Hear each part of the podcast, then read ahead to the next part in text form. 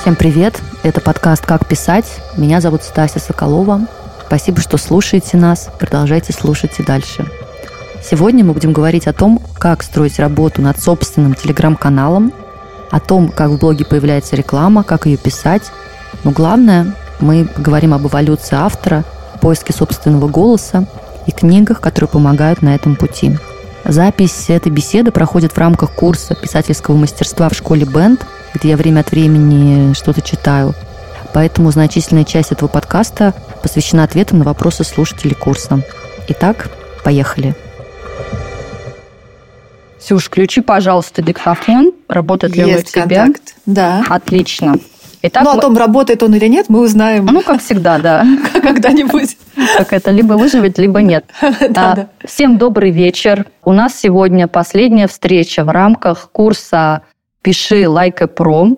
У нас в гостях Ксения Голованова, журналистка, парфюмерный критик, хозяйка парфюмерного бренда, ведущая телеграм-канала «Ноздри Головановой». Я на самом деле хочу, чтобы наш разговор сегодня вот строился только вокруг текстов. И чтобы это произошло, я хочу поглубже вам представить Ксению. У Ксении очень классная история, на мой взгляд, она вселяет всем журналистам а, надежду в них. А, Ксения была журналисткой, как и я, работала в Канденасте – я помню, что я пришла в журнал «Гламур» после нее, когда она уже оттуда ушла, и там ходили тогда легенды, что была такая Ксения, и она веселее всех писала про секс. И это было правда, да? Я и забыла про это уже. Да, да, вот это тогда я тебе впервые узнала, это было там в 2007 году. И после этого Ксения, то есть Ксения, как и я, была такой журналисткой лайфстайла, она писала обо всем, да, вот начиная от какого-то недолгое время э, весело зажигательно писала про секс для женского журнала толстого. Потом перешла в издательский дом Афиша, работала, писала про еду, про путешествия, в общем, про все, все, все, что входит в этот круг. И в какой-то момент начала писать о духах. И вот в какой-то момент, наверное, году в 2019, когда я снова начала активно работать, я поняла, что лучшие тексты о духах – это именно Ксения Головановой. И все медиа, все лайфстайл-журналы – российские и женские в том числе, пытались у нее заказать. И было даже немножко обидно, потому что у всех выходило от нее, но все хотели, никого это не смущало. С тех пор э, Ксения не только завела телеграм-канал, который успешно завела один раз, его украли, потом завела снова и снова он стал успешный, там около 10 тысяч э, подписчиков. Но Ксения также вытянула какой-то супер счастливый билет. Я считаю, этот случай был не случайно, абсолютно закономерен. И она стала в том числе создавать э, духи. У нее есть партнер, зарубежный инвестор. И они вместе делают марку духов Nose Republic, который называется так же, как и ее первый телеграм-канал. Ксения, креативный директор, она придумывает духи, скажем так, нарративно, какие она хотела бы сделать, назовем частично нарративно, и потом парфюмеры их воплощают. Но сама ее марка, ее концепция – это one more story. Благодаря ее перу, да, используем это ретро-выражение, благодаря своему легкому слогу она стала и бизнес-вумен, и автором телеграм-канала. Скоро у нее будет книжка в издательстве «Индивидуума духа», и даже ее марка духов построена вокруг истории, да, то, что это все про истории, которые мы учимся рассказывать. И вот я, наконец, подобралась к своему первому вопросу. Ты писала лайфстайл немножечко обо всем, но в какой-то момент начала специализироваться вот именно на духах. Ты изучала их, э, читала про них, собирала истории. Мы все умеем, э, журналисты, я имею в виду, быстро входить в контекст и делать вид, что мы все это прекрасно разбираемся. Но в какой момент у тебя произошло, что ты почувствовала, вот теперь я имею право об этом говорить как эксперт. Вот сейчас я скажу, чем пахнут эти духи, на что они похожи, и я не буду сверяться с другими парфюмерными блогерами, не буду смотреть, что об этом говорит уважаемый медиа. Я, как автор, имею право сказать свое мнение и построить вокруг этого мнения историю. Вот как у тебя это произошло? Это очень крутой вопрос. Я только сегодня впервые про это задумалась. Думаю, господи, какая наглость. Действительно, то есть я чудовищная. Просто я начала писать про духи откровенно говоря, когда я ничего не понимала про духи и училась в процессе. То есть я действительно очень мало про это знала. А парфюмерия, как выяснилось потом, к моему такому вязчему удивлению, что парфюмерия – это очень наукоемкая, очень техноемкая, это вообще как бы культуроемкая и емкая индустрия, про которую вообще неплохо бы там разбираться, чтобы про это писать. Вопреки расхожему мнению, что запахи – это нечто легкое, индивидуальное, всем понятно. Это сложная, интересная тема, которая достойна того, чтобы ею заниматься. Вот. Я, конечно, ничего подобного вначале не, не, не практиковала, но это были, наверное, в творческом плане одни из самых счастливых лет э, вообще в моей профессиональной жизни. Пять лет в афише.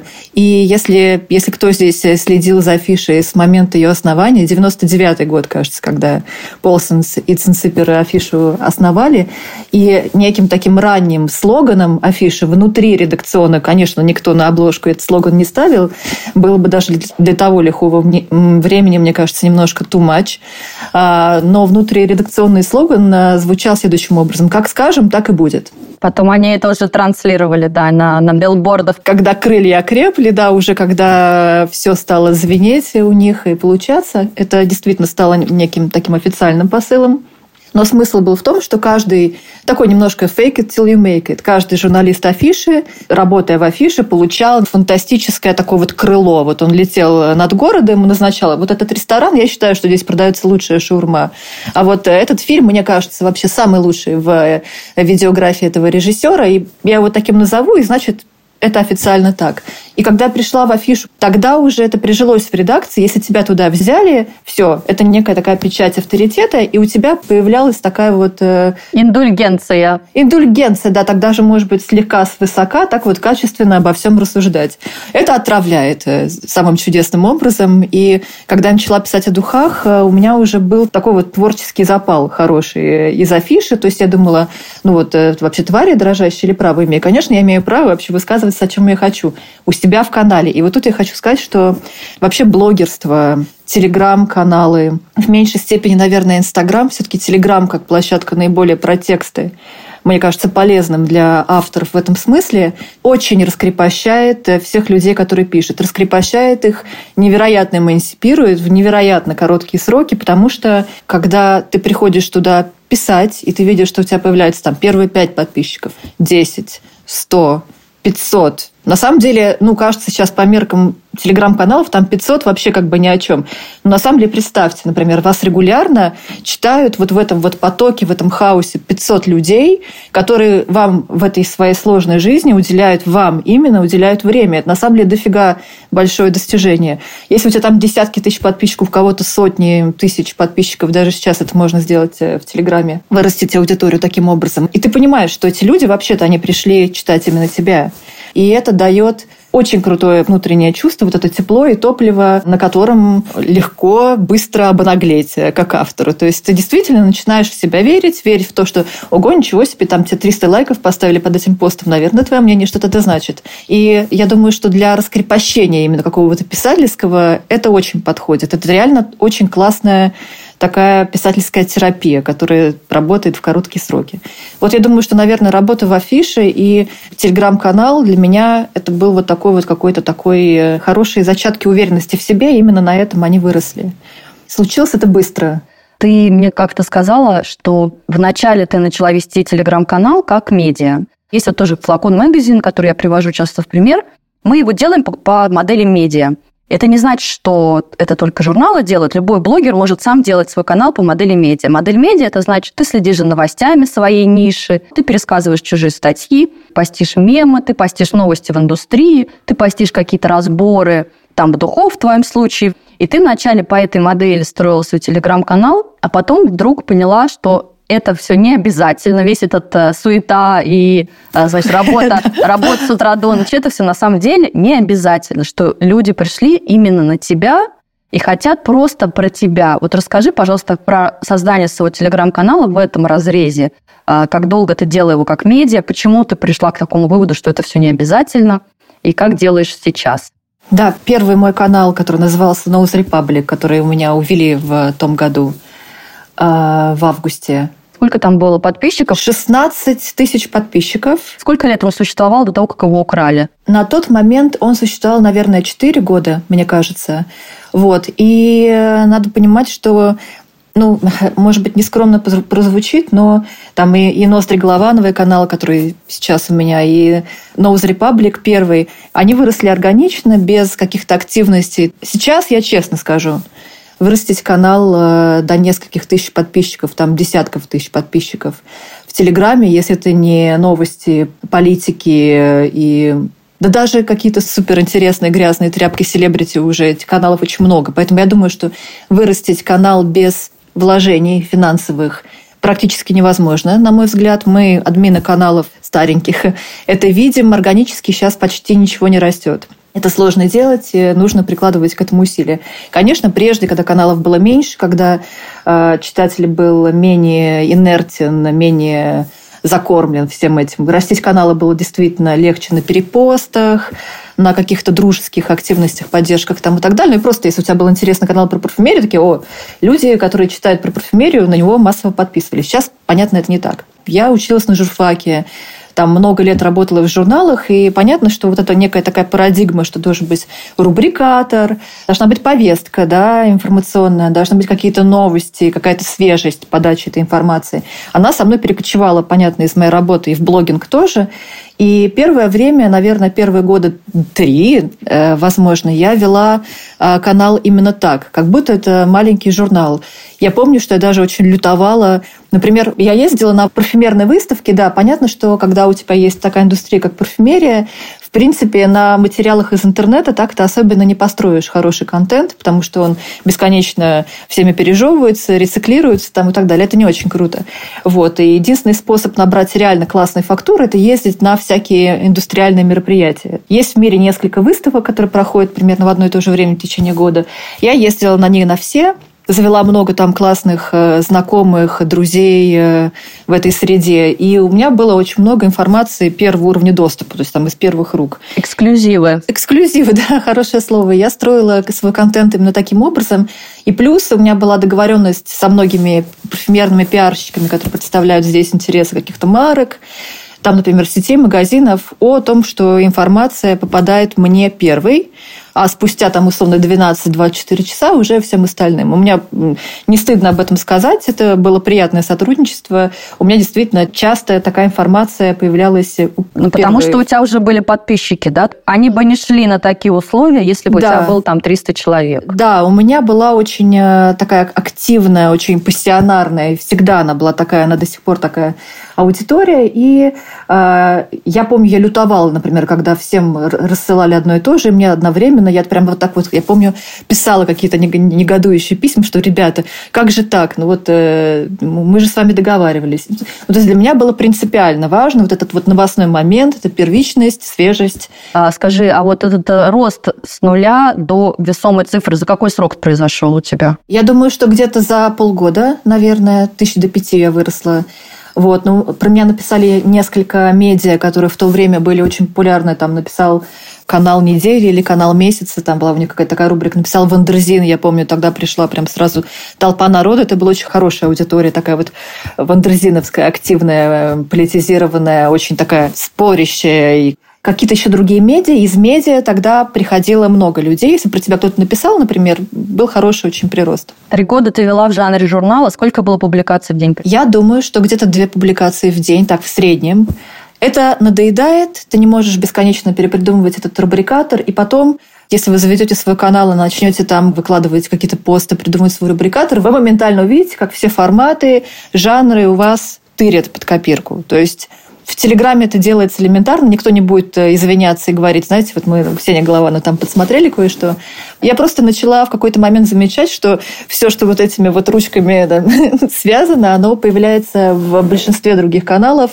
А, даже какие-то мои фразы, обороты речевые, там, не говоря уже про рубрики жанры, я решила в какой-то момент, это был такой легкий психоз, то есть, а, не буду я стараться, потому что, что бы ты ни сделал, все равно тебя это скрадут. И я начала писать, ну, вот давайте честно, как Бог на душу положит. Там, купила газировку на улице, оказалось, что у газировки фантастическая отдушка. Это вообще отдельная тема, флейвористика, наука о пищевых отдушках. Она уделает парфюмерию вообще в любой день. Это супер интересная область. Вот, и там какая-нибудь купила газировку, а она прям вот хризантемой японской пахнет. И тут я такая, раз, два, три, три секунды написала пост. Миллиард лайков, э, у всех э, счастье, радость. И я поняла, что ничего себе, оказывается, людям вообще-то нравится, когда я с ними общаюсь не как редактор, а как человек, который пьет на улице газировку, ест какие-то прикольные чипсы с запахом трюфеля. И вообще вот ну, такой вот как бы... Блогинг. Да, более блогерский подход людям неожиданно очень зашел. Я теперь стараюсь комбинировать какие-то более-менее крупные, ну как крупные, нам телеграм-канал дает возможность картинки 2000 знаков присобачить максимум. Какие-то более крупные посты с таким вот э, импрессионизмом текстовым. Вышел на улицу, глянул на село, э, что-то там вот э, у тебя появилось, написал. И такие посты, как неудивительно, людям заходят лучше. Я как раз считаю, что сейчас время гибридных э, жанров и форматов. Я согласна. Поэтому вот э, я даже книжки советую всем писать не в каком-то жанре, там, да, мои бизнес-советы, а пол книжки «Моя жизнь», как я дошел до бизнес-советов, а потом, собственно, бизнес-советы. Да, и вот у Ксении это как раз тоже пример того, что людям интересна экспертиза и инфоповоды, но при этом и очень важна личность, чтобы это были человеческие отношения с блогером, некий уровень откровенности – и дружба, потому что мы все приходим за, за общением. Все верно, да. И у меня часто тоже, может быть, нескромно позвучит, но часто говорят, что вот у меня, у меня есть чат, который при, прикреплен к каналу, там где-то тысяча человек сейчас таких активных пользователей. И многие говорят, что у нас самое э, доброе, такое бережное, человечное, парфюмерное комьюнити в Телеграме. На мой взгляд, это действительно так. Мы там не токсичим. Если кто-то и токсичит, иногда это я. Почему банк прислали, а не ту? Не, не-не, я в основном э, там, когда залетная птица прилетает и начинает какие-то свои удивительные толкать мысли, я могу как-то э, выступить на эту тему. Но на самом деле у нас там супер бережно все, и люди там обсуждают помимо банок там парфюмерии, а, как лечить котов, э, передают друг другу лекарства из-за границы, помогают, ищут нянь, обмениваются фотографиями завтраков колечек там и так далее. В общем, это супер классная среда которая вокруг, текстов, да, неожиданно для меня сформировалась. Там просто невероятно крутые люди, вообще, мне кажется, лучшие в Телеграме. Приходите. Да, это правда. Здесь Елена задала вопрос, что такое рубрикатор. Я поясню от себя. На самом деле это то, о чем мы говорили в виде форматов. Это форматы или тот самый блюпринт, когда ты пока не знаешь содержание, но ты знаешь форму, в которой э, этот материал ты запланируешь, тебе это помогает.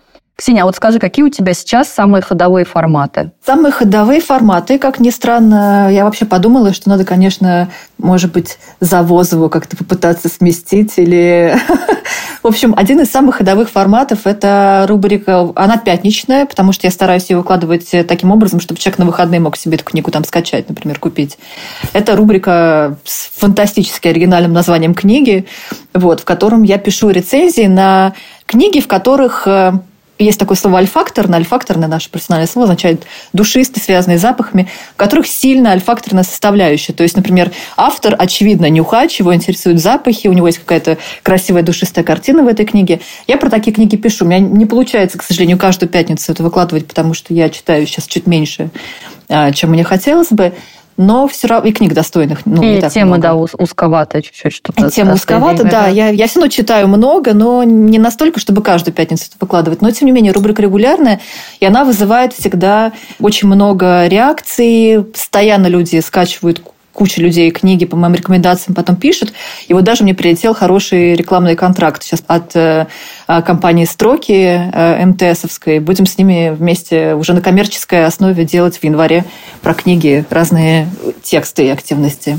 То есть, представляете, формат книги принес рекомодателя. Счастье какое-то. Да, да, да, да. Спасибо, спасибо книжкам читаешь, и тебе еще за это платят. Вообще очень приятно. Какие форматы еще, Ксения? Формат «Душистые друзья» – это когда какой-нибудь, э, я прошу человека из своей индустрии или из э, области, примыкающей к ней душистым бачком, рассказать про свои любимые духи, почему они любимые. Там вот, например, э, там я могу попросить, у меня сейчас в следующий раз в этой рубрике выйдет такое мини-интервью с Людмилой Жуковой, которая наша одна из главных вообще цариц роз на планете Земля. Она селекционер, человек, который восстанавливает редкие утерянные исторические сорта роз, знает все про это. И вот она будет рассказывать про свои любимые розовые Вау. духи. Это персонаж. Да, такие истории. Мы с ней, кстати, маленький спойлер, даже мы, да, мы с ней духи на эту тему делаем, которые, надеюсь, выйдут в следующем году. Потому что она герой уровня Vogue. Там, не знаю, какой-нибудь журнал Vogue бы мог бы ее да, снять и большой фичер Она про нее. фантастический Ага. герой. Я ужасно рада, что я ее Как ты ее нашла, кстати? Она меня сама нашла, потому что в прошлом году я поехала с мужем на выставку роз э,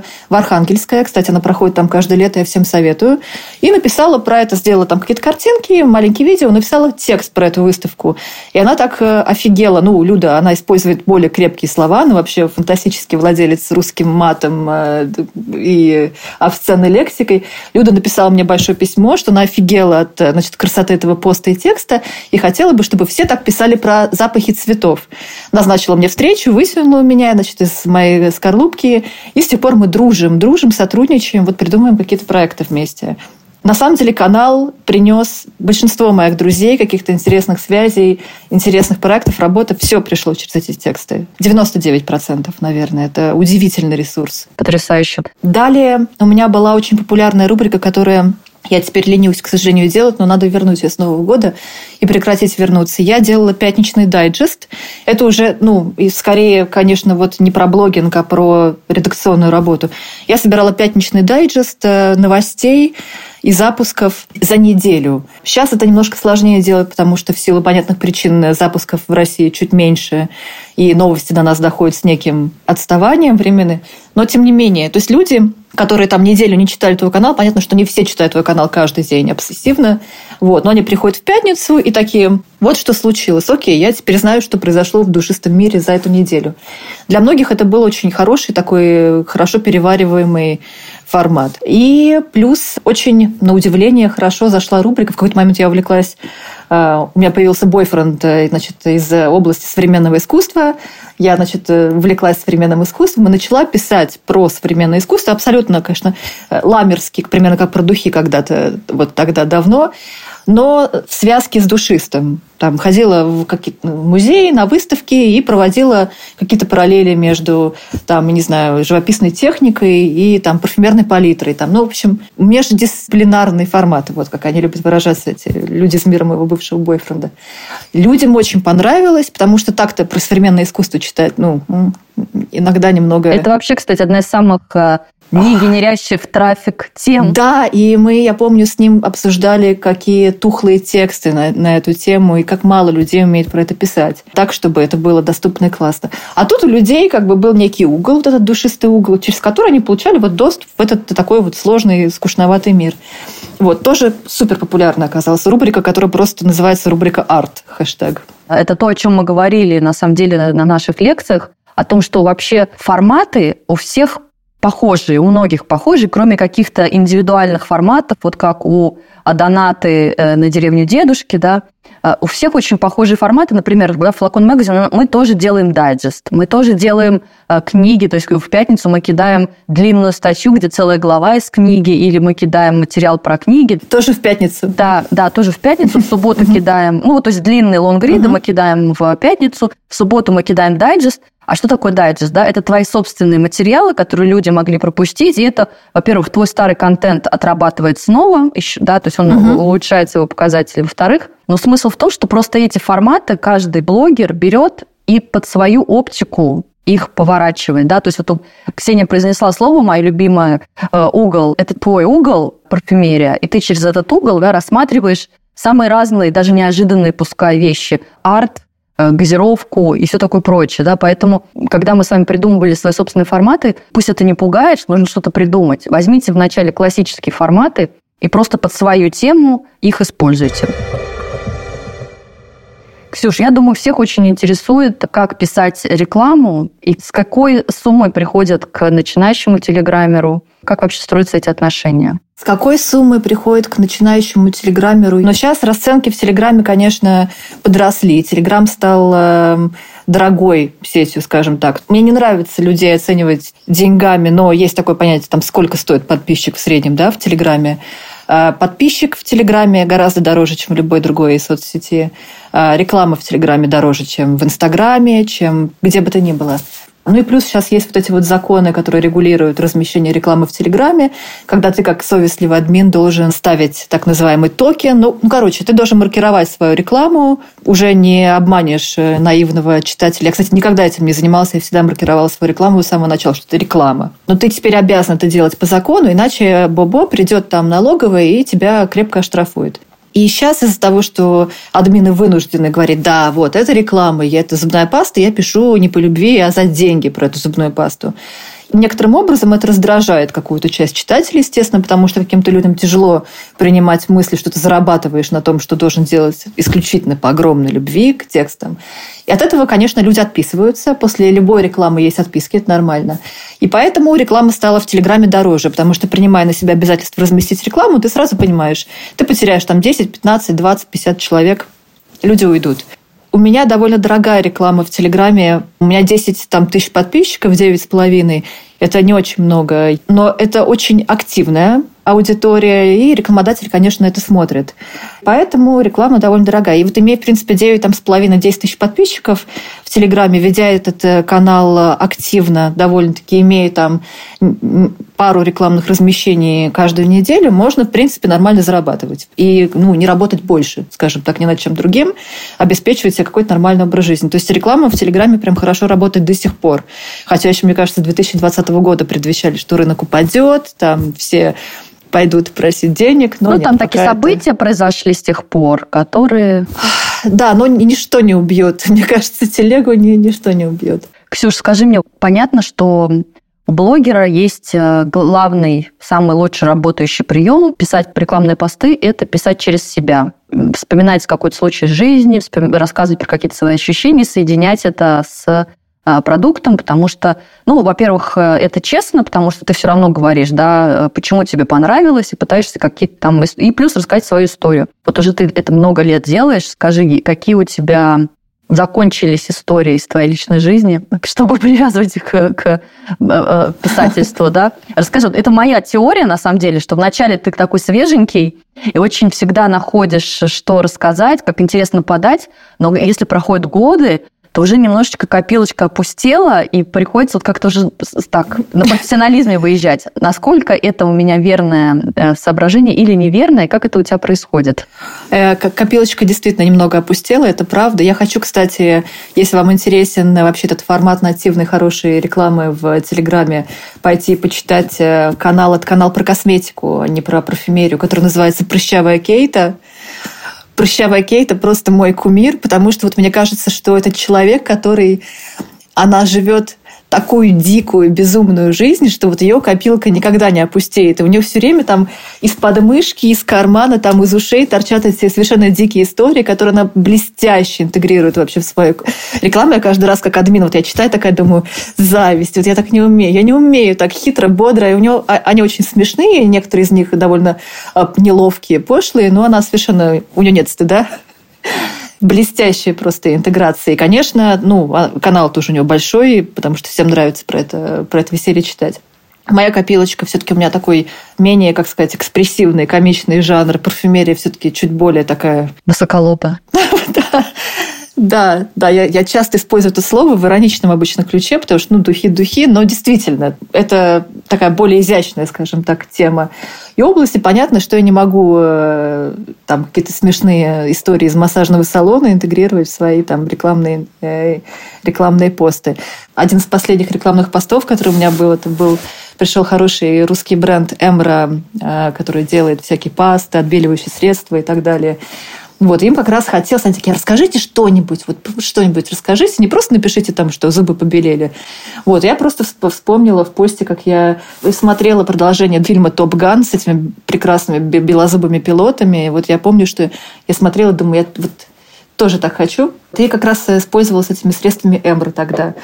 И не поверите, после этого поста уже про Эмру и Топ Ган, ко мне пришел еще один рекламный клиент, это видеосервис уже. Они такие, давайте вы про фильмы еще будете писать. То есть как-то это вот так вот работает просто, когда рекламодатели видят, что у тебя такие довольно полифонические интересы по жизни, когда у тебя есть угол, но он, этот угол смотрит на много разных тем, там кино, вино, домино, книги, лайфстайл, чипсы, газировки, собаки, а, сразу твой как бы потенциальный пул людей, которые хотят с тобой поработать, как-то посотрудничать, расширяется. Потому что сейчас людям такое нравится, когда человек не, там, не под микроскопом не долбит одну там, клетку, а смотрит на мир со своим каким-то там взглядом, прищуром а, во всем его многообразии. И это сразу залог хорошего сотрудничества со многими там, марками, брендами и так далее. Ксения, скажи, книга твоя как случилась? К тебе тоже сами пришли или это была да. твоя идея? То есть издательство пришло к тебе и предложило написать книгу про парфюмерию? Да, и это был, кстати, не первый раз. Первую книгу, помнишь, что мне говорила Ксения, смотри эту книгу не профукай, книгу очень легко профукать. С первым предложением книги про парфюмерию ко мне пришло издательство «Эксмо», и я профукала дедлайны, и уже от меня устали мои редакторы, и, ну, в общем, наша история ничем не закончилась. Я очень расстроилась, подумала, да, наверное, никогда не стать мне большим писателем. Вот. И неожиданно пришло индивидуум в лице бывшей моей редакторки, которая сейчас, к сожалению, с ними не работает, у меня новый редактор. Написала мне, сказала, мне очень нравятся ваши посты, могли бы вы таким же языком и с, с такой же tone of voice написать книжку целую. Ну, у меня сердце упало, потому что, с одной стороны, у меня есть опыт написания книги в афише, это было прекрасно и совершенно мучительно, потому что мне тяжело даются. А это что, был путеводитель? Это была книга, да, про Копенгаген и Данию. И я тоже задержала со сроком, меня даже оштрафовали. Я тогда, я помню, где-то четверть моего гонорара мне сняли за профуканный дедлайн. И это было мучительно, потому что вообще у меня синдром, как это называется, СДВГ, и диагностированный, мне тяжело писать долго и на чем-то сосредотачиваться. Вы видите, я даже предложение толком закончить не могу. Там какие книжки. Ничего, ничего получается, да, нормально. Я очень, я очень стараюсь. У меня даже считалочка есть специальная в голове для этого. Ну, в общем, книжка тяжело. Мне дается это, это правда. Тяжело дается, потому что параллельно шла работа над запуском марки, это было тяжело, нервно, плюс вообще вот этот длинный формат. Но зато это супер классный способ систематизировать, наконец, вот эту всю кашу знаний, там, все, что есть в голове, уложить. И потом, я думаю, на этом я долго смогу как-то на парах, на выхлопах от этой книги дальше ехать. Какой там формат, что за тема? Там такой формат, что ну, парфюмерия в силу того, что она очень непрозрачная область, потому что производителям духов выгодно, чтобы мы ничего не знали про производство духов, потому что духи, это воздух, это фактически торговля воздухом, очень дорогим воздухом. А, и, конечно, парфюмерным производителям невыгодно, чтобы мы знали, как это технологически работает, что это не слезы девственниц, там, собираемые на полях Грасса на рассвете эльфами, и маленькими пони, да, бесполыми. Понятно, что парфюмерия – это нечто совсем другое, гораздо более брутальное и менее романтическое. Вот. И поэтому парфюмерия окутана огромным количеством разных мифов, которые мне вообще хотелось бы вскрыть уже наконец, потому что я вижу, что на протяжении лет э, люди приходят с одними и теми же вопросами про духи. И вот есть некий пул вопросов, таких вот свербящих. И мы решили сделать книгу по такой структуре, что одна глава – один миф. И на самом деле через призму вот этих вот злонамеренных, неверных убеждений можно рассказать про парфюмерию в целом. Вот, это будет довольно большая книга. Вот я замучилась уже ее писать, но финал близок. Уже все там final touches, последние какие-то мазки. И мне прилетело еще одно, на самом деле, предложение от другого издательства, но я нашла в себе силы сказать нет. Все уже, хватит. Вот тоже, кстати, обратите внимание, что э, это классика формата мифы. Но когда классический формат берется и прикладывается к той сфере, где он раньше никогда еще не прикладывался, и автором, который говорит на своем языке, на живом языке, не на языке штампов или расхожих выражений, да, то это все работает. То есть не обязательно изобретать велосипед, а можно взять э, существующий формат, существующую э, структуру и сделать что-то новое. У тебя есть какой-то э, эталон в текстах, который тебе кажется, ты к нему стремишься, или вот есть какой-то автор, которым ты безумно восхищаешься, и для тебя он какая-то планка? А, нет, нет такого. Более того, вот мои знакомые часто говорят, господи, я вот заполнила всю эту, как это называется, вот у тебя, у тебя же может быть там сколько-то подписок в Телеграме, 300 или... Угу, там какое-то дно есть какой-то, в смысле, конечность. Да, дно, которое уже невозможно пробить, да, типа 300, мне кажется, подписок э, у премиум. И вот не могу больше ни на что подписаться, потому что все забито. У меня, наверное, 15 подписок или 20 в Телеграме. Из них 15 там ну, новости политика, а остальное мемасики. В основном про котов, собачек там и попугаев. Поэтому нет, я перестала в какой-то момент читать чужие тексты, потому что я поняла, что они мне мешают. Я говорю именно про телеграм-каналы, про блогинг. Там, э, они мне мешают, потому что у меня как-то я не знаю, может быть, это мой СДВГ, но э, когда много очень через себя пропускаешь именно тексты в формате блога, это как ряска, которая вот немного перископ э, забивает. Я стараюсь читать. Я, кстати, замечаю, что если я перестаю читать длинные, хорошие тексты на русском языке, это книги, то я начинаю хуже писать. То есть вот, вот эта писательская гигиена очень важна. Ксения, э, я на самом деле хочу дать слово нашим слушателям, чтобы они задали э, свои вопросы. Было бы здорово, если бы это вопросы были про тексты и писательство, но если будут вопросы про бизнес, бабки и заказчиков, Пусть будут они, пожалуйста. Так, а у нас тут вопросы, да, какие-то да. есть? Может быть, у Ксении есть некий набор правил, чтобы отличить хороший текст от рядового? Я бы даже, знаешь, немножко дополнила этот вопрос. Что для тебя хороший текст? Я вообще всегда спрашиваю на интервью у создателей духов, что для вас хорошие духи, а что для вас прекрасные духи. Вот, мне очень нравится, как Фредерик Маль, для тех, кто, может быть, не совсем в теме парфюмерии, но это такое наше парфюмерное все, как принято считать. Создатель одной из самых красивых, успешных парфюмерных марок там, последних 20 лет. Он мне ответил, хорошие духи – это те духи, которые хорошо пахнут, чтобы мы не думали про это, каждый по-своему. А блестящие духи, шедевр – это те духи, которые отвечают на некий коллективный бессознательный запрос. То есть, условно говоря, духи, которые попали в вот то, что действительно волнует сейчас много людей. Например, вот тексты прыщавой Кейты, хотя они, может быть, стилистически не самые гладкие, и это вообще ну, не про нее. Может быть, там бывают какие-то орфографические ошибки, там какие-то неровности.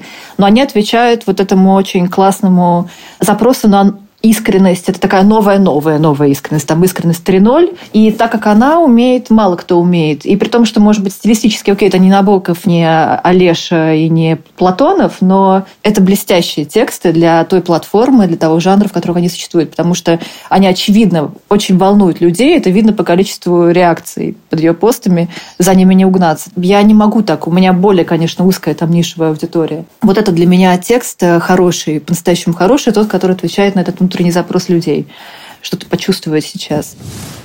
Какие размеры публикации типичны для Телеграма? Тех, у кого премиум аккаунт, как у меня, это стоит, по-моему, 300 рублей, что ли, в месяц, если не ошибаюсь. И вот эта премиальная подписка, она дает возможность картинке, потому что с картинкой, понятно, и в Телеграме, хотя это не визуальная платформа, как Инстаграм, но тем не менее с картинкой все работает лучше. И с премиальным аккаунтом можно прикрепить 2000 знаков. Это такие вот, ну, три крепких абзаца, условно говоря. А мои посты в Телеграме, они где-то вот от 1000 до 2000 знаков примерно. Ну, кроме когда это какой-нибудь веселый, придуманный на ходу мемастик, это пару строчек. И, на мой взгляд, ключ к тому, чтобы даже чисто визуально твой канал выглядит интереснее, когда длинные посты перемежаются с короткими, картинки с какими-то ссылками, но это такая, скажем так, очень минимальная, примитивная, но верстка. Верстка существует для того, чтобы человеку было удобно как бы навигировать по этому полотну текста. Поэтому нет каких-то правил, правила делать разнообразными. Длинное, короткое, да, чтобы это не было одинаково полотно каждый раз. Обрати внимание, тут вопрос Татьяны про а, правильно ли, что ты работаешь одна, без помощника, без редактора, а, делаешь ли ты тексты наперед по контент-плану, насколько наперед. Я работаю без редактора и помощника, и к сожалению, это уже неустойчивое развитие, выражаясь да, словами экологов. Я уже не справляюсь, потому что у меня есть э, вторая и третья работа. Одна работа – это писать книжку. И даже в те дни, когда я не пишу книжку, она все равно подвешивает, как троян, мою оперативную память, там, понятно. Вторая работа – это бренд Nose Republic, и оказывается, это дофига просто разных мелких э, действий в течение дня, интересных и не очень.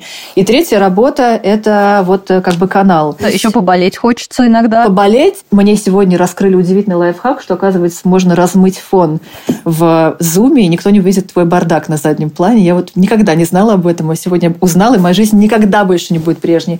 И вы не видите, но у меня есть очень пыльный телевизор, вот там на заднем плане. Я очень люблю играть в разные игры.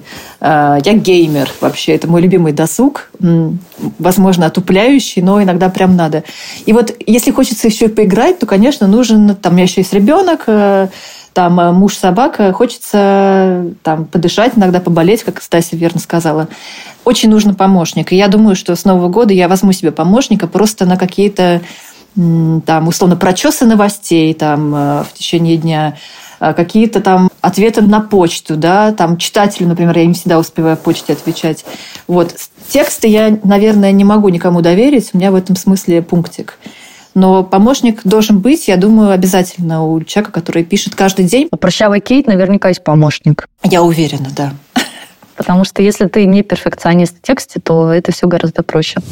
Ксения, сколько времени уходит в день? И про контент-план интересно. Контент-план. У меня есть э, э, самый строгий контент-план – это план рекламы. То есть я всегда знаю, там, в какие числа, когда у меня что-то выйдет. С какими-то заказчиками, с которыми мы часто работаем, мы, понятно, можем, там, я вот заболела, в, застряла в Стокгольме на неделю, понятно, что график моих размещений поехал. Можно передоговориться, но в целом ты знаешь, что вот у тебя там 8 рекламных размещений, например, в месяц, и вокруг этого ты на самом деле так или иначе строишь э, свой контент, потому что ты должен соблюдать хороший э, баланс между рекламой и, скажем так, постами по, любви. Хотя, опять-таки, я стараюсь брать на рекламу только какие-то нормальные вещи. Вот. И я стараюсь э, создавать вокруг рекламного поста некую мини такую текстовую среду. То есть чтобы, скажем так, соседние посты с ним каким-то образом по смыслу соприкасались. Не просто там какой-то, там вот ты пишешь, пишешь про духи, а потом бац, паста зубная. То есть какой-то сферический конь в вакууме не должен вот так вот существовать в Телеграме. И поэтому это требует какого-то минимального планирования. Но у меня где-то есть на две недели вперед э, не написанные посты, но, скажем так, план постов. Вот две недели – это мой максимальный горизонт. Какие публикации лучше всего репостятся и дают органический прирост? Никакие. В 2023 году ничего не дает органический прирост. Репосты не работают. Ну, то есть там пять человек может прийти по репосту, если ты там написал, что, я не знаю, ну, окей, опять-таки, парфюмерия не та область, которая генерирует. Там про какую-нибудь скандальную вечеринку кто-то первый написал, его репостнули там 20 каналов, да, может прийти побольше человек, но парфюмерия все-таки не горячая тема, скажем так. Поэтому нет, э, зависит от темы. Вот, я скажу так, что если, если ваша тема софт, какая-то там более-менее лайфстайловая, то не, не дает ничего в органического прироста в Телеграме. Когда последний раз ты давала такой пост приветственный, что в канале появилось много новеньких, э, давайте знакомиться, когда последний раз был так? Года два назад, наверное. То есть это было очень давно. Телеграм очень изменился изменился как площадка за последние пару лет. Появилось огромное количество новых каналов, просто невероятное. И а, появилось очень много людей, которые учат вести телеграммы. И, с одной стороны, это хорошо, потому что дает тебе некое понимание платформы. А с другой стороны, к сожалению, в основном они учат писать посты под копирку. То есть очень много одинаковых голосов. И, конечно, твои даже яркие посты в этой манной каше немножко теряются. Именно поэтому сложно так развивать свой канал органически в эти дни уже. Но при этом, Ксения, э, ты согласишься со мной, что все равно Телеграм остается самой живой э, площадкой, где легче всего на самом деле заявить о себе, чем где бы то ни было сейчас? Да, потому что она по-прежнему самая текстовая из всех, а ничего сильнее текста, чтобы не говорили «нет». Аудитория Телеграма и Инстаграма, на мой взгляд, хотя с Инстаграмом я как с платформой не так хорошо знакома, как с Телегой, они очень разные. Но на, на мой взгляд, э, самые пассионарные люди, пассионарно не в смысле там э, злые комментарии приходить там писать и какие-то ставить э, блевотные смайлики, там, как в инстике в основном. Пассионарные в смысле эмоциональной вовлеченности в то, что они читают видят. Аудитория Телеграм по-прежнему best. Вот нет ничего лучше, на мой взгляд. Ирина вот задает вопрос. Ирина сейчас на стадии разработки собственного продукта с его миссией, смыслами, tone of voice, и я думаю, в этом э, связи надо ее вопрос рассматривать. Она спрашивает, э, как ты для себя формулируешь, э, зачем твой канал людям, что он им дает? А, я могу сказать, что для себя я это не, не формулирую никак, потому что за меня это сформулировали читатели довольно рано.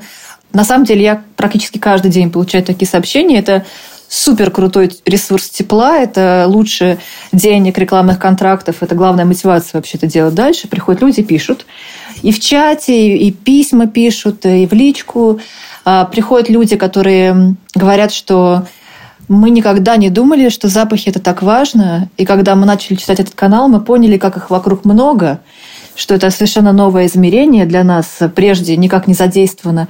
Насколько благодаря вашему каналу стала богаче моя чувственная жизнь внутренняя. Люди начали замечать что-то, знакомить своих детей с запахами. То есть люди просто открывают для себя некий новый цвет в палитре. Люди приходят и говорят, вы знаете, вот у меня очень тяжелое состояние там, эмоциональное, например, там какие-то пертурбации в жизни, там, развод, я не знаю, ребенок заболел.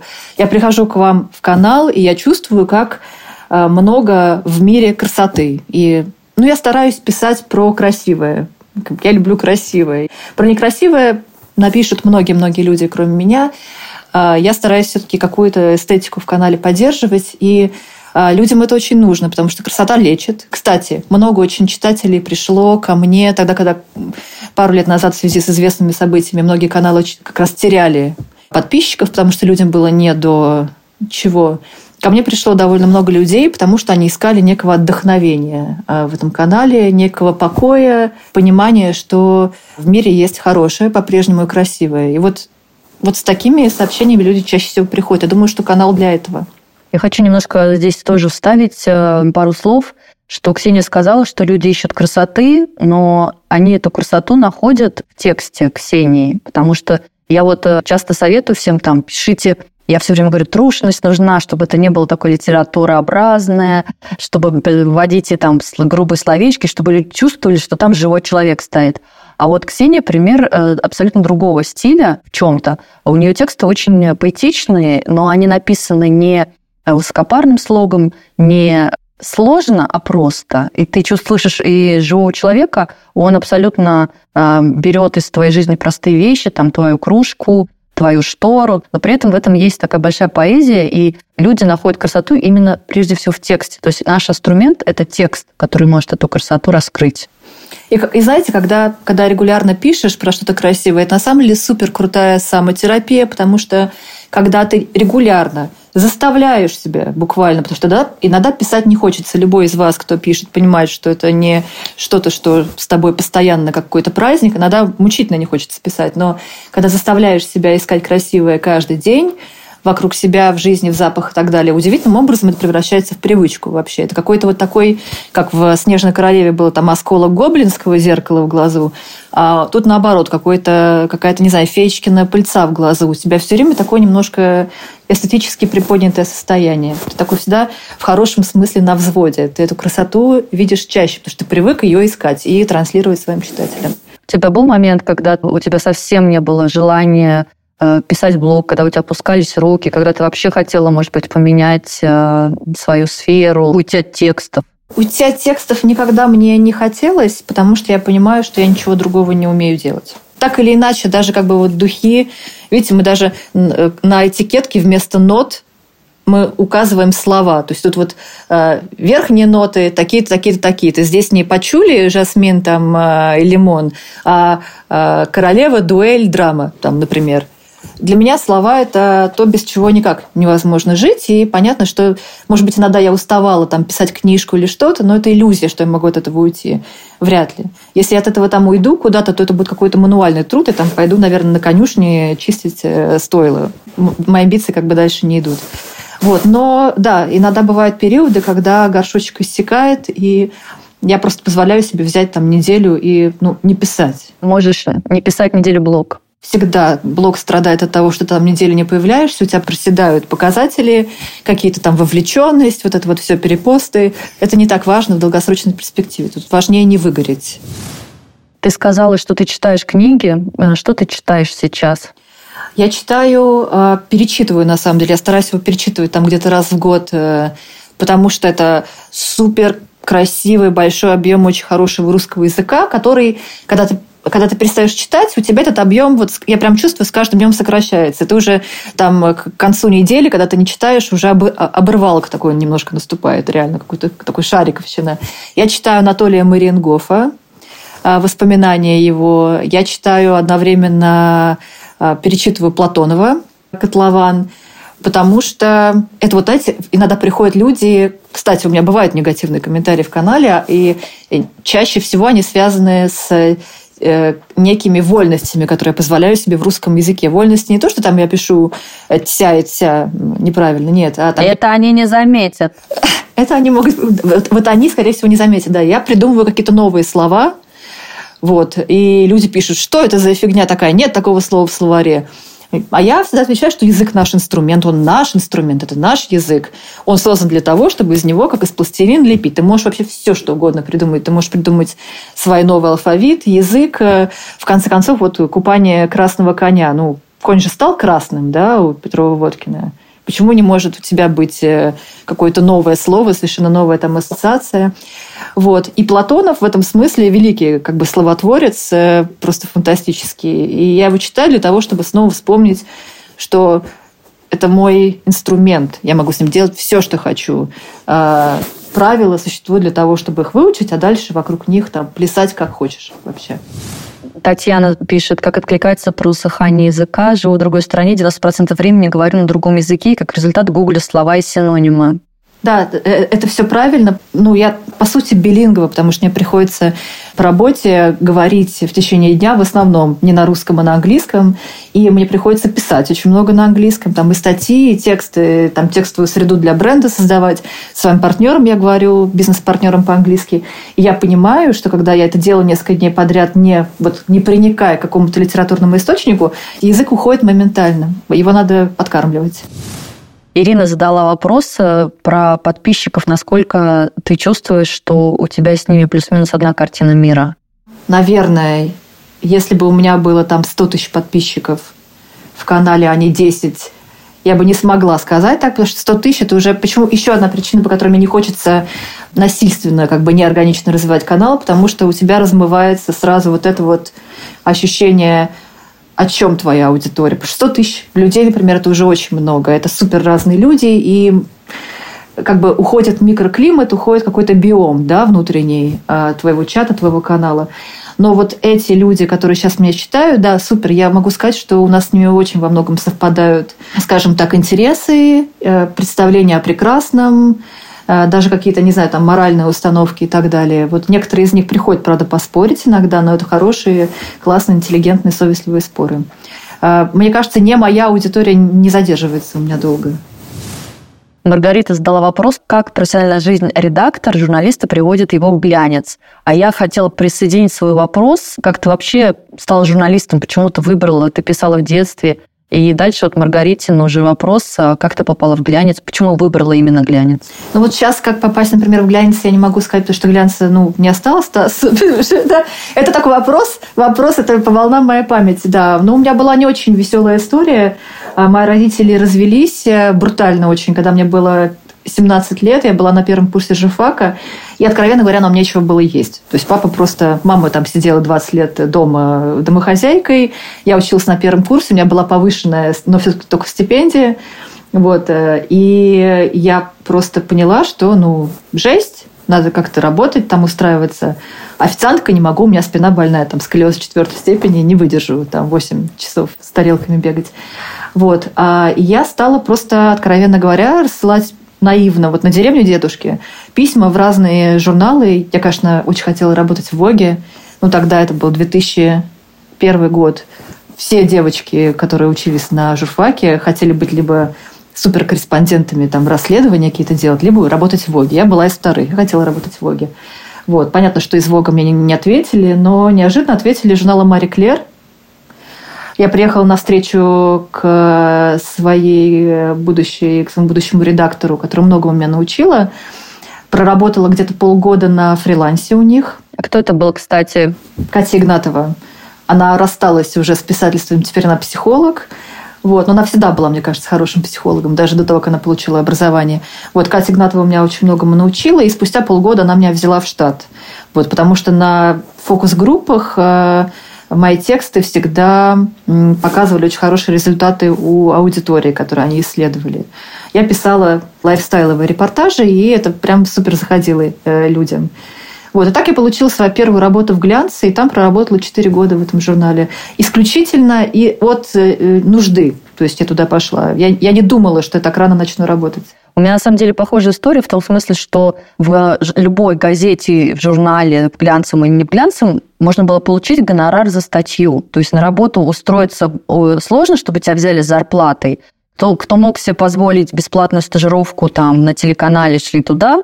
А те, кому нужны были деньги прямо сейчас, как и мне, студентки, я тоже постучалась там в газету, потому что мне нужен был гонорар. И вот эти гонорары, если ты написал пять статей, в принципе, это уже нормально. Поэтому... Да, а... и, и начало нулевых это было очень хорошее время для глянца. У глянца были, было очень много рекламы, жирные там рекламные контракты и так далее. Были хорошие гонорары. То есть, поэтому сейчас ну, мы сейчас даже не рассматриваем, да, да это, да, это, да. сферу. А тогда, тогда, да, да, получая гонорары от глянца, можно было прям, я помню, мы с мамой жили на мои эти гонорары нормально там какое-то время, и мама так и не нашла работу быстро. Так что вот я так в 17 лет стала неожиданно каким-то добытчиком хлебушка и маслица. Подтверди мнение, что за книги особо не платят. Или у тебя какие-то, э, может быть, особые Нет. телеграммные условия? Ну, то есть это настолько несопоставимая оплата твоего труда. Условно говоря, вот сейчас мы говорим, там, мой гонорар за книгу, которую я получу, когда она выйдет, это примерно 6 моих рекламных постов в канале. 6 рекламных постов в Телеграме – это где-то 6 часов работы. Книгу я пишу полтора года ну, это понятно, это статус по-прежнему. Писать книги до сих пор классно. Это офигенно, это очень классный опыт. Э, Все равно ты будешь всегда там с какой-то звездочкой на погоне, когда ты напишешь книжку, особенно если она будет нормально продаваться. Вот, это другая форма, это сложнее, чем блогинг по понятным причинам. Вот, но э, я не знаю, если это не Пелевин, у которого какие-то там свои очень интересные условия там, с издательством, то книги это для души и э, эго, но не для денег. Можешь посоветовать несколько книжек, не обязательно в парфюмерии, а просто какой-то нон-фикшн или какие-то даже романы. Не знаю, читаешь ли ты романы. Я, например, не могу читать романы сегодня современные. Да, это Пелевин, которого я упомянула, до сих пор. Я old очень в этом смысле, и я всем советую всегда, кто вообще Пелевина по каким-то причинам он прошел мимо вас там, начать читать со священной книги оборотня. Это одна из моих любимых книг вообще на всю жизнь, и это удивительный пример того, как меняется язык вслед за эмоциями автора, потому что когда Пелевин писал эту книгу, он был очень влюблен, у него был роман, и это чувствуется. Это самая лиричная его книга, самая нециничная. При этом она абсолютно визионерская, как большинство его книг. Э, довольно страшная, но фантастической красоты, и язык там у Пелевина прям вот видно, что он попал просто в свет какой-то вот особой звезды, когда он писал эту книгу. Ни до, ни после, мне кажется, такого у него не было. Мне очень нравятся некоторые книги Елизарова. Михаил Елизаров, я помню, он приходил, когда в афишу, когда еще там работала, он приходил там, значит, с местными потереться книжными критиками, все женщины обмирали, потому что он был такой русский викинг двух метров роста, с длинными волосами, невероятный красавец, велеречивый такой. А, библиотекарь. Собственно, по нему сняли неплохой сериал, я его еще вот не досмотрела. Библиотекарь прекрасная книга Елизарова. Последняя книга «Земля», по-моему, называется. Мне не очень она понравилась, она мрачная. Я не очень понимаю, зачем она была написана мрачная не, не в хорошем смысле слова. Библиотекарь Елизарова блестящая совершенно книга. Когда мне нужно восстановить какое-то волшебное восприятие мира, а это важно для писателя, потому что писатель, даже если он реалист и пишет какие-то очень реалистичные книги, все равно писательство – это некое такое пребывание между измерениями. Ты же входишь реально в какое-то очень особое состояние, когда ты пишешь. А, и оно не совсем про реальность. Когда мне надо восстановить это волшебное восприятие мира, я перечитываю Геймана. «Американские боги», «Никогде», вот такие вот вещи. Гейман, на мой взгляд, один из самых вообще выдающихся фантастов. А я вообще очень люблю низкие жанры, так сказать, литературы. Я люблю sci-fi, там я люблю фэнтези про драконов, э, я читаю Young Adult с большим э, удовольствием. Мне вообще кажется, что сейчас вот в этих низких жанрах самое интересное происходит в литературе. Ксения, вот хочу про твою книгу порасспрашивать. Книга структурирована по мифам. Ты понимаешь, ну вот я с позиции просто вот такого э, редакторского подхода общего. То это значит будет, грубо говоря, вот ну как 10 больших статей надо написать. Или там 15 больших статей. Каждая статья – это один миф. И вот, значит, сиди, пиши длинную статью. Так ли ты подходишь к каждой из этих глав? Как ты решаешь задачу, чтобы эти главы не были формально похожи друг на друга, да, вот мы с ребятами обсуждали, что когда ты делаешь обзор там пяти книжек или пяти духов или пяти выставок, тебе нужно, чтобы у тебя было разное начало, да, чтобы они формально по-разному начинались. Вот как ты решаешь задачу, что у тебя эти твои, правда ли ты их пишешь как 15 глав, вернее, 15 статей, И как ты решаешь проблемы, чтобы они хотя бы формально не были друг на друга похожи? Вот ты хорошо очень сказала в начале нашего разговора про то, что книга это должна быть, ну это не только некий там объем каких-то формальных знаний, это еще, ну хорошо, когда написано про жизнь, про там про автора есть. И у меня книга написана от первого лица, и все главы начинаются с какой-то там моей истории, там парфюмерной истории жизни. И уже потом, там вот она длится там 2-3 страницы, какая-то байка, прибаутка, какая-то встреча где-то странная там так далее. Флоренция, ночь, я иду, у меня цветок флер д'оранжа. Да, и тут расцветает папоротник за углом. Да, примерно так на самом деле. И вот такая немножко билетристика, да, но эта билетристика читателя затягивает. Потому что, откровенно говоря, там 300 страниц про парфюмерию, там, если бы это было только про химию или физику, это ну, было бы застрелиться там прям сходу. Вот, конечно, нужны какие-то байки, истории, там, слава богу, у меня не как у прыщавой Кейта, но все-таки у меня есть еще немножко этого. Я сама люблю читать там нонфикшн, который вот так построен. Э, от первого лица, с сильной авторской позицией, с какими-то его там слабостями, особенностями, чтобы под конец книги ты там не только про парфюмерию что-то понял, но и немного про этого человека.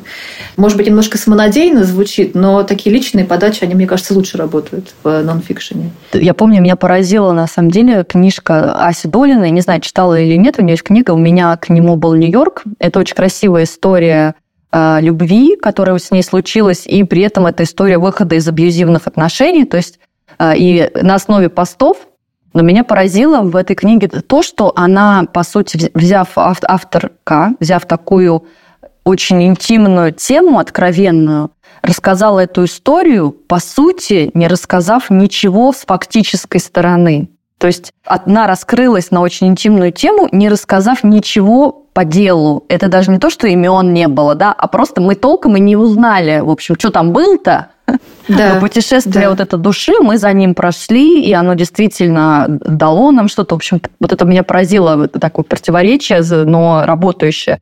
Насколько ты откровенно в своих текстах, насколько ты действительно открываешься там, или ты все-таки вот в этой ажурной маске, которая, да, это иллюзия откровенности? Это очень опасная игра в откровенность в канале, потому что откровенность – это очень хороший способ сегментировать свою аудиторию. То есть, условно говоря, какой-то части аудитории это супер зайдет, а какая-то часть аудитории просто в силу своих внутренних психологических установок, что надо быть... Э, знаете, вот любимая русская пословица «не надо выносить ссор из избы». Многие люди воспринимают откровенность автора в блоге именно таким образом что, а, знаете, я тут про духи пришел читать и про красиво, а вы мне с вами там трусами размахиваете из форточки. Вот. У меня, было, у меня был неудачный опыт, когда, ну, когда ты долго ведешь канал, у тебя есть аудитория, ты начинаешь к ним относиться практически как к друзьям. То есть их мнение имеет значение? Не скорее не мнение имеет значение, а хочется поделиться, и кажется, что это безопасно. И у меня был опыт, когда тоже вот это, абьюзивное отношение «Привет», когда мне хотелось об этом писать в канале, я делала какие-то попытки, может быть, даже об этом немного рассказать. Очень люди поляризуются. Кому-то важно знать про своего любимого автора, и это кого-то это пугает, и он не хочет так близко к человеку подходить, поэтому тут надо решать на свой страх и риск вообще, как далеко вы готовы зайти в этой откровенности. Я стараюсь этим не злоупотреблять уже. Вот, потому что есть риск получить э, как-то отлуп. Я понимаю, что там несколько мнений будет негативных, но то есть получилось ощущение, что люди массово не хотят этого, или даже несколько мнений тебя как бы с этой темы сняли. Всегда есть, кому не нравится. Я немедленно отписываюсь, но... Да, да, да, да. да. Я немедленно отписываюсь. Мы во флаконик, да, машем вслед. Или у нас еще было любимое, когда Дзен еще качал нам большой трафик, там, значит, было постоянно я специально зарегистрировался, не, не в Дзене, это было у нас на сайте. Я специально зарегистрировался, чтобы сказать, как я вас ненавижу. Там, типа, там, мы говорим, спасибо, да, мы пришлем вам рекламную рассылку. Такие. Завтра мы вам пришлем рекламную рассылку, 33 промокода, и выполним все свои рекламные обязательства по аудитории, да. Да, ну, в общем, я стараюсь, э, там, э, читатели знают про обстоятельства моей жизни, там, что там я замужем, у меня есть ребенок, у меня есть собака, там есть мама, там иногда я куда-то езжу, иногда я болею, иногда я подпила и написала пост в канале, не подумав, а потом его стерла. Всякое бывает. Понятно, мы все равно с читателями входим в некие интимные отношения. Но все-таки я стараюсь не злоупотреблять теперь этим, потому что просто самой тяжело, когда приходят люди и говорят, знаете, в ответ на твою откровенность полуночную какую-то, знаете, мне про вашего бойфренда, ну так-то, я хочу про лучшие духи с сиренью. Такой, окей, ладно, это, ну, это болезненно, понятно. Это болезненно, и я не настолько циник, чтобы не воспринимать это никак. Я реально люблю свою аудиторию, там ценю ее мнение, и мне больно, когда я такое читаю. Вот тут вот очень хороший вопрос про деньги спрашиваю. Сколько может приносить успешный телеграм-канал от и до, не про себя, а в целом по рынку? Это абсолютно космические разбросанные цифры, но, например, у меня есть хорошая подруга, которая популярный блогер в Телеграме, и она получает около двух миллионов рублей чистыми в месяц просто от рекламы. Это вообще не мой масштаб, конечно. Я знаю, о ком но... ты говоришь. Ты знаешь, о ком я говорю, да. Но она, она много работала, чтобы построить вот эту свою маленькую медиа-империю в Телеграме. На многое пошла, скажем так. Вот, но 2 миллиона есть и больше цифры, есть знакомые. Я думаю, что вы все знаете канал «Антиглянец», например, который очень популярен а, в Телеграме. У них огромное количество подписчиков. Там совсем космические цифры, и э, все реально, скажем так. Друзья, мне кажется, надо, в общем, расходиться и срочно идти писать. О чем мы тут занимаемся, непонятно. И у нас есть 8 минут. 8 минут вы можете задать свои вопросы После чего мы пойдем все и начнем а, а, точить свой каменный цветок а, под названием контент-план, форматы и заработок. Поддержи меня или, наоборот, поспорь со мной, Ксюша. Если ты каждый день ходишь, в смысле, нужно три поста, нужно три поста, это тебя разрушает, потому что ты нервничаешь, ты опаздываешь, у тебя там еще какие-то дела. Нужно садиться и писать пакетом. И когда ты пишешь эти три поста в день пакетом на неделю, ты потратил несколько часов, ты спланировал свой постинг, сделал отложенные публикации, например, и ты вполне сможешь сам без помощников на долгой дистанции это делать. Не нужны вот там три человека, четыре человека. Один вполне и довольно большое количество единиц контента можно делать. Просто заранее, системно. У кого-то это работает, вот у меня, к сожалению, никогда так не работало. То есть я пишу медленно я не пишу быстро, ну, за исключением каких-то вот этих вот там на бегу. Если пост, это пост, я трачу несколько часов, у меня не получается так вот за день написать на несколько дней вперед. Но рекламу ты же пишешь вперед? Рекламу, да, но тут, как сказать, ну вот э, необходимо, потому что ты должен заверять рекламу с заказчиком, там бывает всякое в процессе коммуникации. И вот спрашивают, сколько нужно постов в день, я бы сказала, что это зависит э, от э, вашего стиля и от э, вашей темы. Потому что, ну, у меня был какой-то период, когда это был какой-то, мне кажется, период гипомании такой, вот реально. То есть у меня как-то с брендом дела плохо двигались, были какие-то задержки на фабрике. Я помню, что я дико нервничала и строчила по 6 э, постов в день, но это никому не нужно. Никому не нужно читать, если это не политика, не новости из газа, там, я не знаю. Да и про газы не надо читать 6 постов в день. Никому не надо читать 6 постов в день. На мой взгляд, один-два идеально. Два, и иногда можно даже делать день перерыва между ними. Чем больше у тебя постов, тем хуже будет показатель каждого единичного поста. Маргарита спрашивает, что э, ты думаешь о стиле Ильяхова и инфостиле. Ты читал книжку «Как пиши, сокращай»? Да, я строгий противник этой книжки. Почему? Ну, там, кстати, есть отдельные вещи, в общем-то. Да-да-да, но мне кажется, это классный способ засушить себя на ветке, ну, как бы не расцветя. То есть я думаю, что эту книгу надо читать уже будучи зрелым автором. Э, в начале, так сказать, со свежим э, пластилином еще в руках. Не надо ее читать, потому что можно отрезать себе свой розовый куст, обкорнать так, что он никогда не расцветет. Это очень строгая книга. Мой путь был другим. Конечно, я когда перечитываю свои ранние тексты, ну, это чистая графомания. Э, очевидно, очень много лишнего, каких-то цветастостей там и так далее. И со временем это уходит, потому что тебя какие-то редакторы там направляют. Э, ты сам понимаешь, что это какая-то лажа вообще писать там с тремя придаточными предложениями там, и причастными оборотами. Так не надо. Вот. И синонимы платить тоже не надо. Но для этого не нужен Ильяхов и его книга, на мой взгляд. Для этого просто нужна какая-то писательская практика. Ты сам понимаешь, если читаешь хорошие книги, много пишешь, что иногда себя надо контролировать. Но переборщить как раз с этим, особенно в начале своей писательской карьеры, очень просто. Вот у меня много знакомых, которые пишут в стиле «мама сказала в бидоне». Ну, то есть, как бы, это не очень красивые, очень квадратно-гнездовые тексты. Кому-то может ок, но мне кажется, что это не совсем вот русский язык, каким он может быть.